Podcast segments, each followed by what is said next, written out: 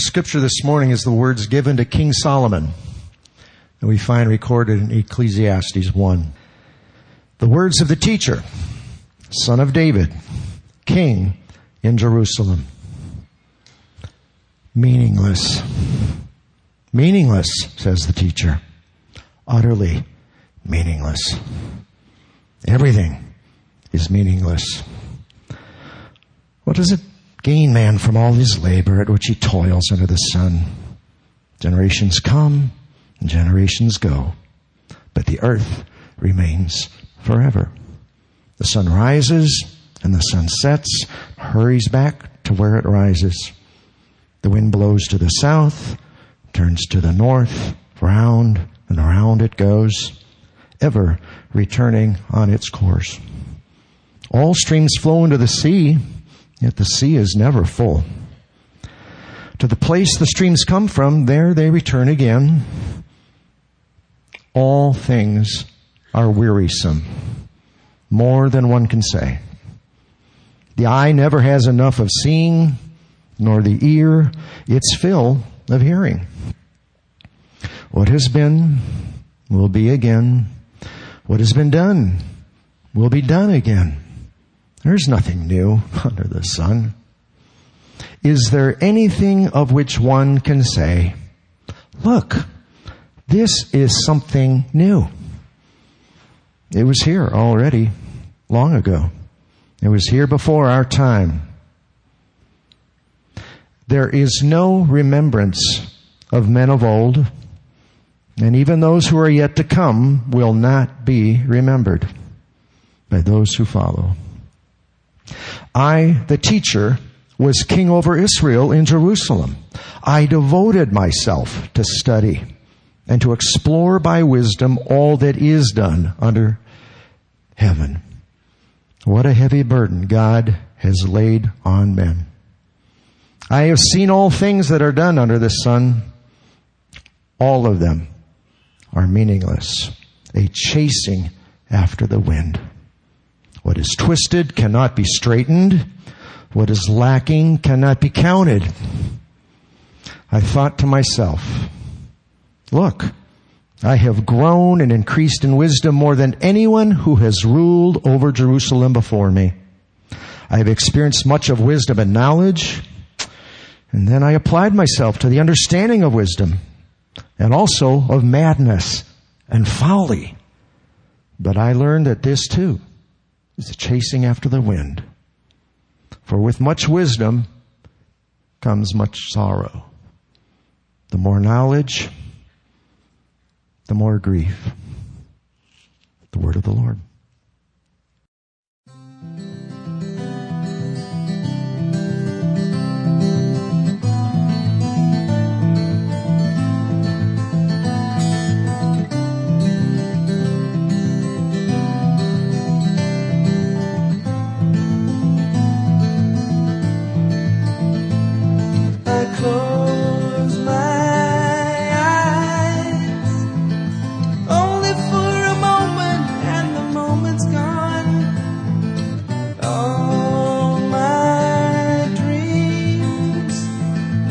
glass before my eyes a curiosity.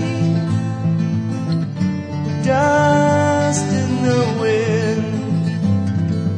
All they are is dust in the wind. Same old song. Just a drop of water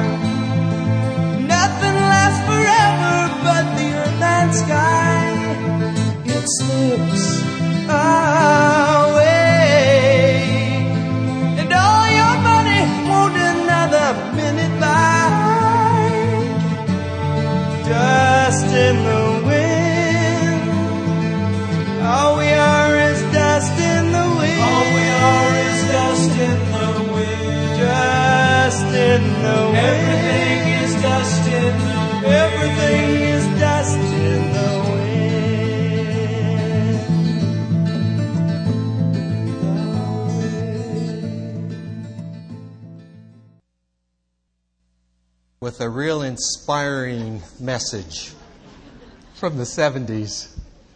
Dust in the wind? Really? Too often we hear that said in a variety of different purposes and different ways. You know, I'm almost convinced that whoever wrote that song had probably just read through the scripture that we're going to be studying this morning because there certainly is some similarities there. Now, raise your hand if you've ever studied through the book of Ecclesiastes. Five or six, seven, eight. So, raise your hand if you've studied the first chapter of Ecclesiastes as a sermon. A few of you. Uh, this is my first time, so I'm looking forward to what I'm going to be saying today. But before I begin teaching, um, Considering last week on TV and this coming week on TV, let me say that uh, if I say something that you really think is good, you're welcome to stand up and uh, clap or say, preach it, Art, something like that. You're welcome to do that. We're all kind of used to doing that. I was at family camp this week, and uh, just a wonderful time there. About 125 or more people were there are there and they're uh, worshiping as we are worshiping together. So, in, in the bulletin this morning, we have a sermon outline. I encourage you to go to that section. There's three parts to what I'm going to be talking about this morning. I, I think we start this book, Ecclesiastes, with just an introduction to Solomon because it's clear that we believe that Solomon wrote this book. So let's, let's see who Solomon was. Let's introduce, let's everybody, everybody get on the same page together and look at Solomon together. But then, secondly, let's look at this book, especially the first chapter. Let's look at it and see if we can understand what Solomon is saying here, because there's a difference between the Solomon that we're introduced to and this Solomon that we listen to as he teaches to us. And then the question that I had throughout my uh, weeks of study is what happened to Solomon? This and this. What happened? What caused this all to take place? All right, so let's start by studying the, the book, but also studying the, Solomon. So he, we know that he was king. He followed David. We know that his mother was Bathsheba. We also know something really special that happened to him. The Lord came to him twice. The first one is 1 Kings, the third chapter, uh, the fifth through the, seventh, the 15th verse. I'm going to read through this. I want everybody on the same page together, but there's some things in here that I think are important to note in relationship to what we're talking about today. Starting in verse 5. At Gibeon, the Lord appeared to Solomon during the night in a dream. And God said, Ask for whatever you want me to give you. Solomon answered, You have shown great kindness to your servant, my father, David, because he was faithful to you and righteous and upright in heart. Note that, that Solomon is making it clear how his father was, and, and that his father was faithful, righteous, and upright. You have continued this great kindness to him and have given him a son to sit on his throne this very day. Now, Lord, our God, you have made your servant king in place of my father David, but I'm only a small child and do not know how to carry out my duties. Your servant is here among the people you have chosen, a great people, too numerous to count. So give your servant a discerning heart to govern your people and to distinguish between right and wrong. For who is able to govern this great people of yours? The Lord was pleased with Solomon, what he had said, what he'd asked for. So, so the Lord said to him, Since you have asked for this, and not for long life or wealth for yourself, or have asked for your death of your enemies, but for discernment in, in administrating justice, I will do what you have asked. I will give you a wise and discerning heart. Wise, discerning. So that there's never been anyone like you, nor will there ever be, past and present. Moreover, I'll give you what you have not asked for, both wealth and honor, so that in your lifetime there will be no equal among kings. And if you walk in obedience to me and keep my decrees and commands as David your father did, I'll give you a long life. When Solomon woke, he realized he had been dreaming. Look at what the Lord has promised he would give to Solomon wise, discerning heart, wealth, honor. No king whatsoever is equal to him. So that the, the things that are really important in there is Solomon acknowledging God's that God was with his uh, father, but also the Lord saying to him, Follow me, stay with me. There'll be other options for you, but stay with me. What a start for this man. What a start. As his father was, he started in the right direction. The next verse I want to make a mention of is in 1 Kings, the fourth chapter, verses 29 and 30. God gave Solomon wisdom and very great insight and a breadth of understanding as measureless as the sand on the seashore. Solomon's wisdom was greater than the wisdom of all the people of the East and greater than the wisdom of, of uh, Egypt. All the results of what the Lord had promised to him was taking place. A next point of information is 1 Kings 4 32 to 34. He spoke 3,000 proverbs, and his songs numbered 1,005. I was kind of thinking about that. The fact that it's mentioned it's 1,005, not maybe 1,000, means that he memorized 1,005 songs. I really wanted to ask Adrienne, you know, how many have you been able to memorize? I bet there's been a bunch. No? Oh, okay. He spoke about plant life, the king's garden. You folks that, that take part in that, you'd, you'd want to hear what he has to say about that, I think. Uh, from the cedar of Lebanon to the hyssop that grows out of the walls. He also spoke about animals and birds, reptiles and fish. From all the nations, people came to listen to Solomon's wisdom, sent by all the kings of the world who had heard of his wisdom. A lot of people came to see him is what the scriptures identify. A lot of people. But the most famous one was probably the, the Queen of Sheba. Now, understand, because it doesn't say it in the scriptures, she probably traveled about 1,500 miles to go see Solomon. I mean, that's like by caravan, remember, from Chicago to Boise, or maybe even a little bit longer than that. It took several months for that to happen. She was there in his presence, and she records in Second Chronicles, the ninth chapter, five and six. Here's what she says after she visits with him for a period of time. She said to the king, "I report the reports I hear in my own country about your achievements, fifteen hundred miles away, and your wisdom is true.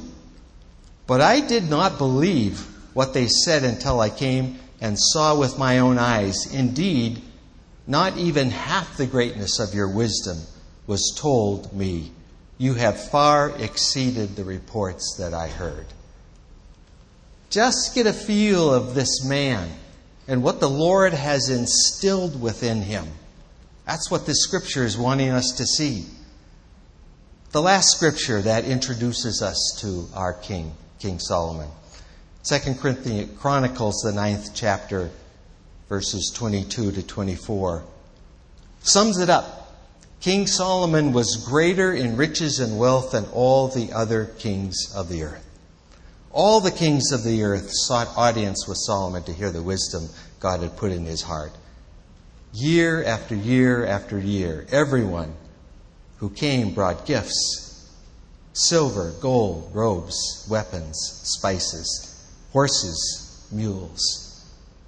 Solomon was clearly the strongest, the the greatest, the wisest man who ever lived. God had given him unsurpassing wisdom, huge reputation. I guess we would say he was the alpha dog when it came to kings.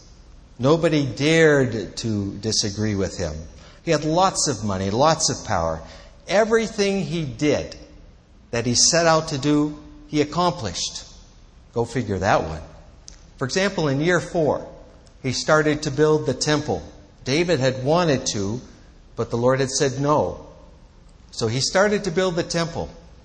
And by year 15, the temple was complete. And then at that same time, he started to build his palace. And by year 20, the temple and the palace were complete. Solomon had achieved everything that he had sought to do. So 20 of year of the 40 years that he served as the king.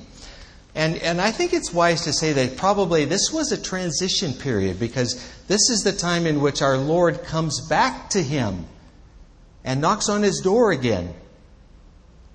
Verse First Kings, the ninth chapter, a couple verses there says, When Solomon had finished building the temple of the Lord and the royal palace, and had achieved all that he had desired to do, the Lord appeared to him a second time as he had appeared to him at Gibeon, the Lord said to him, I have heard your prayer and plea you have made before me. I have consecrated this temple which you have built by putting my name there forever. My eyes and my heart will always be there. Verses 4 and 5 tell us that Solomon uh, listened to the Lord, and the Lord said to him again, Follow me. Do as your father did and follow me. You know, when you consider all of these verses together as an, as an introduction to this man, it's really hard for me to fully understand the book of Ecclesiastes, especially this first chapter, because of, because of who he was. Now, the, the theory is, the thought is that this is towards the end of his life, towards the end of the 40 years that he served as, as king. Now, let's go back into Ecclesiastes and let's look at a couple highlights or lowlights in the reading of this first chapter. The first verse of Ecclesiastes, if you want to know where it's at, it's right after Proverbs and just before Song of Solomon. And that's kind of because this is all written by Solomon. So find that in your Bible. But the second verse here of this first chapter hits the nail right, hits the hammer on the nail. Uh, the New International Version says, utterly meaningless. This is the purpose of this book that we're going to be studying for the next couple weeks. Utterly meaningless. The King James Version says, vanity of vanities. I love the message version. It says, smoke. Nothing but smoke. There's nothing to anything, it's all smoke. Remember, this is Solomon that's writing this. It's an amazing proposition that he's presenting here. Um, when, when, you, when you put a, a, a plural genitive that follows a singular genitive in a, cons- in a construct noun. What it basically, uh, what I'm trying to say, is when you put these two words together, one's a singular and one's a plural, it means basically that the singular is the most or the worst or the least of that group. For example, Lord of Lords. The Lord is the Lord of Lords. So that when it says here, vanity of vanities, it means bottom of the line. There's nothing whatsoever, Solomon saying to us, that has any meaning for us whatsoever in this life. And th- this word occurs 35 times in this book and only one other time in the whole Bible. Solomon is saying here in verse 2, get it, all life is meaningless. All of life is useless, is hollow, is futile, is, is vain. There's nothing there. Is this the same Solomon that we just read about? Yeah, it is. And he goes on. He doesn't stop there. In verse 3, he says, What do people gain for all their labor for, at, the, at which they toil under the sun? It's a rhetorical question. Everybody knows the answer. Nothing. Nothing whatsoever. I mean, we long to make a difference. We long to leave something permanent, to leave a legacy. Solomon's saying to us, don't even think it. And then in verses 4 through 7, he illustrates what he's just been teaching. He illustrates it. Um, he, he, he illustrates it by using constant motion with no ending whatsoever, no completion to the constant motion. Generations come, generations go. The earth remains. That's the only thing. The sun goes up. Oh, guess what? The sun goes down. Constant motion. The wind blows south and it blows north. It comes back and blows round and round and round again. Streams go to the ocean, but the ocean is never filled because it turns into clouds, which become rain, which become streams, which go into the ocean. Are you feeling depressed yet? I am a little bit. Well, it gets to the point here that verse 8 is like Solomon has to take a breath of fresh air and say, Oh, my word, am I feeling wearisome? He says that. All things are wearisome, more than one can say. All things are so wearisome. It's tiresome. I'm feeling a little depressed, a lot depressed here. The eyes never stop seeing all these futile efforts of people. Last part of verse 8 the ear never stops hearing about all the examples of continuous activity that's just meaningless. Verse 9 continues this whole theme. What has been done will be done again. It's an imperfect tense. It means it's something that started and it keeps on going and keeps on going and keeps on going. Whatever's happened in the past will keep on going and going. It never stops. It never stops. But then verse 10 goes Is there anything of which one can say, Look, this is something new? Uh, it was here before what he's saying is basically that's past perfect. I mean, something happened in the past, it was done and it stopped. That's it. So that anything now, nothing's new because it's all been done in the past. Verse 10. Verse 11 goes on No one remembers the former generations, and even those yet to come will not be remembered by those who follow them. Whew. Uh, maybe you've heard uh, of the name Tony Campolo. I've listened to him. I, I, was in a privilege of sitting under his feet uh, for a couple talks. I remember him saying something that relates right to this. He, he said, If you ever start to feel proud, just remember that soon after your body has been lowered in the grave, your family and friends will be eating potato salad and telling jokes, and you'll be history. On Sunday mornings, I love pickles. Mr. and Mrs. I, I didn't realize that that was their last name. Earl and Opal Pickles. They have some theological things to say to us from time to time. So, Earl and Opal. Opal says to Earl, Why don't you get rid of that ratty old sweater?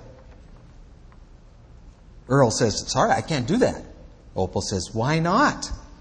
Earl says, When my grandpa died, my grandma wore this shabby old sweater, and for the rest of her life, she wore it to remember him by. I always figured that you'd want to wear this when I'm gone to remember me. Opal responds, Thanks, but I'll just remember I'll just remember you by the permanent indentation your behind has left in the sofa. I guess it's another example of generations come, generations go. Dust in the wind, that's what it's saying. he's setting forth the theme that all of humanity is striving and it's all futility. Now he moves to a first person tense here in verse 12. He identifies to us that he, he did a study over a period of time. And, and the, the results of that study are now here in these verses. He's talking about the study that he did between birth and death. He says in verse 13, I applied myself to study, meaning I devoted myself. I gave everything to it. He gave his all to seek and search out, to find any meaning that he could whatsoever under the sun. And he says, What a heavy burden God has laid on man in verse 13. The God there understand, is the Elohim God. He's up there, man's down here, and there ain't a lot of communication between the two. It's the Elohim God that he's talking about. He's there, but I don't have any relationship with him whatsoever except that what he put together here, and I'm not very happy about that. Solomon, don't you remember the two times that the Yahweh God has come and talked to you? For some reason, that's not a part of this at this point. He's only thinking of the, the other God, the Elohim God. And so in verse 14, he continues this, if you can still stand it with me. I have seen all the things that have been done under the sun. All of them are meaningless, a chasing after the wind. Here's the conclusion to his study everything is a chasing after the wind. Everything that man does is powerless. And in verse 15, he makes it very clear what all of us are understanding from this is we're powerless. Man is powerless because what is crooked cannot be straightened. There's no way to take what's crooked and, and make it into straight. Even the best minds, including Solomon, cannot come up with a solution that will be a result of making things permanent in the good side. On account of human sin, he's not saying that, but it's clear, much of what we see around us has been defective. And then in verse 16, he starts to put a conclusion to this first chapter. He says, I thought to myself, when he means, I spoke with my heart. This is, the, this is my heart speaking to you. Listen. And verse 18 sums it up and it says, For with much wisdom come much sorrow. The more knowledge, the more grief. The more you know, the more you become aware of the weakness of human nature. the more one knows of man's life, the deeper the insight one obtains into their actions and their circumstances, the greater is, this, is the cause of grief at the unsatisfactory nature of all human affairs. He placed all of this into his study, and that's what he came back with. What happened here? What happened to Solomon? I mean, we don't know very much of him between year 20 to year 40. But I really want to know what, what's going on here. Because this has an implication for the weeks that we're going to be studying this book. Well, we have one insight, a couple of them, I think, into uh, Solomon and what happened here. 1 Kings, the 11th chapter, the verses 1 through 4, give us some insight into what happened. King Solomon, however, loved many foreign women besides Pharaoh's daughter Moabites, Ammonites, Edomites, Sidonians, and Hittites. They were the nations about which the Lord had told the Israelites you must not intermarry with them because they will surely turn your hearts after your gods. Nevertheless, Solomon held fast to them in love. Ready? 700 wives of royal birth. That means they were related to that king of those nations in some way. And his wives led him astray. As Solomon grew old, his wives turned his heart after other gods, and his heart was not fully devoted to the Lord his God as the heart of David his father had been. Now, I'm not about to tell any jokes related to 700 wives. But you think about it. If there's 700 weddings, or ma- there had to be 700 marriages. And you know, a marriage takes a full day. So, of his 40 years, I would guess around 5% of his time he was spent getting ready for and being married to somebody. Okay. His commitment had started so strong, but his weakness got in the way. And what we're reading here is a weakness that was a part of him that he was not able to bring before the Lord and let the Lord deal with it. There was a weakness there. You know, here's the reality of the situation we all have weaknesses. We all have weaknesses that we have to bring before the Lord. Um, men and women, research is showing, uh, who struggle deeply with pornography, that number is increasing, even in the church. Uh, it's so wonderful that our, our men's group has a program called Conquer Series Battle Plan for Purity. We men have to recognize weaknesses that are in part of us. I'm, I'm part of that. I have to recognize that. And every day make sure that I turn that over to the Lord. I play golf. Poorly at times. I did discover that uh, recently that it takes practice to get any better when it comes to golf. An employee gave me a sign once, Christmas present. I play golf, therefore, I swear. I really haven't had that difficulty, but honestly, I can really get tough on myself. I, I was embarrassed at myself last year playing with someone. And the person turned, and, and I was tough on myself. The person turned to me and said, Art, it's a game. Oh, boy, did he make sense to me. It's a, it's a game. One of my weaknesses is that being way too hard on myself than what's appropriate and necessary.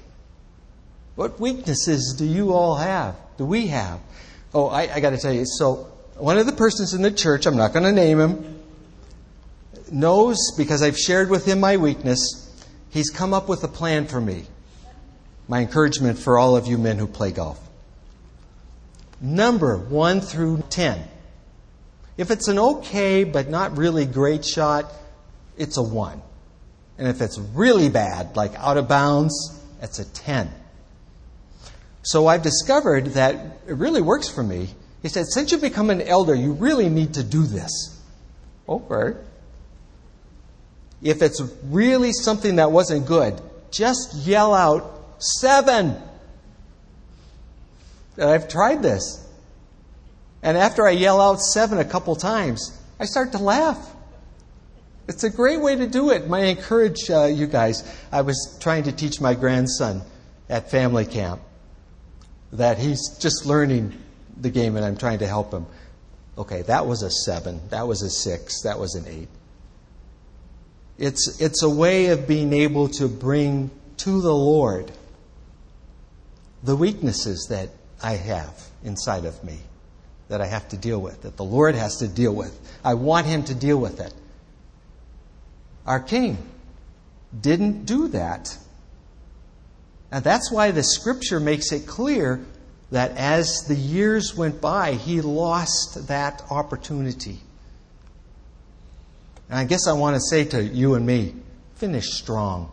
The older we get, it seems like weaknesses can really get in the way. Here's another point that I want to give us. Remember the commercial where a lady goes and gets a, gets a hamburger And before she sits down, she opens up the bun and she looks inside and she says, Where's the beef? Remember that? I think that Solomon is saying something like that. One bun is life and one is death. And it, what's in the middle? Where's the beef? Where's the purpose to life? Where's everything going? What's happening in our life? What's happening? What's the cycle of futility? I mean, there's tons of examples in our society where we see uh, people asking that question Where's the beef? Where's the beef? Remember City Slicker, Billy Crystal? To the junior, no, it was to the kindergarten class. He says, Value your, your time, kids, because this is the time in your life when you'll still have choices. It goes by fast. When you're a teenager, you think you can do anything and you do it. You're 20 as a blur. Your 30s, you raise your family. You make a little money. You think to yourself, what happened to my 20s? 40s, you grow a little pot belly. You grow another chin. The music gets too loud. 50s, you have a minor surgery. They call it a pro- procedure, but it's a surgery. 60s, 60s, you have a major surgery. The music is still loud, but it doesn't matter because you can't hear it anyway. 70s, you and your wife retire to Fort Lauderdale. You start eating dinner at 2 o'clock in the afternoon. You, you have lunch at 10. You spend most of your time wandering down the mall looking for uh, the ultimate soft yogurt and muttering, How come the kids don't call? How come the kids don't call? The 80s, you have a major stroke and you end up babbling about with some Jamaican nurse who your wife can't stand, but who, who, who you call mama. Any questions? Dust in the wind. That's what he's saying. Life is that way. But let me tell you, it's not. There is purpose to life, there's purpose to meaning. I, I want to close this by making a contrast between what we hear in our society and what we just sang today. Kansas, the, the, the group that sings uh, Dust in the Wind. I close my eyes only for a moment, then the moment's gone. All my dreams pass before my eyes, a curiosity. Here's what we sang Though life is but a fleeting breath, a sign too brief to measure. Then Kansas follows that up with says, Dust to the wind. All we are is dust to the wind. We sang this My king has crushed the cause of death, and I am his forever. Oh, praise him, hallelujah, my delight and my reward, everlasting, never failing, my Redeemer, my God. See the difference? A life without purpose, a life with purpose. One more. we are just a drop of water in the endless sea. All we do just crumbles to the ground. Here's what we sang I will sing a new song to the Lord. Let your kingdom come. Let your will be done on earth as it is in heaven. Every heart proclaim the mercies of your name on earth as it is in heaven. For the kingdom is yours, and the power is yours, and the glory forever and ever. Ecclesiastes is probably the best news for modern, modern man. It's a book of people who want to live again. That's what we're going to be studying. Without the Lord, what meaning is there? With the Lord, we find ourselves in line with how He wants us. Pray with me. Father, bring your world to come to know you. They're missing out on so much of the love that you have for them. Thank you for these verses because they really speak to us about life with and without you. In your name we pray. Amen.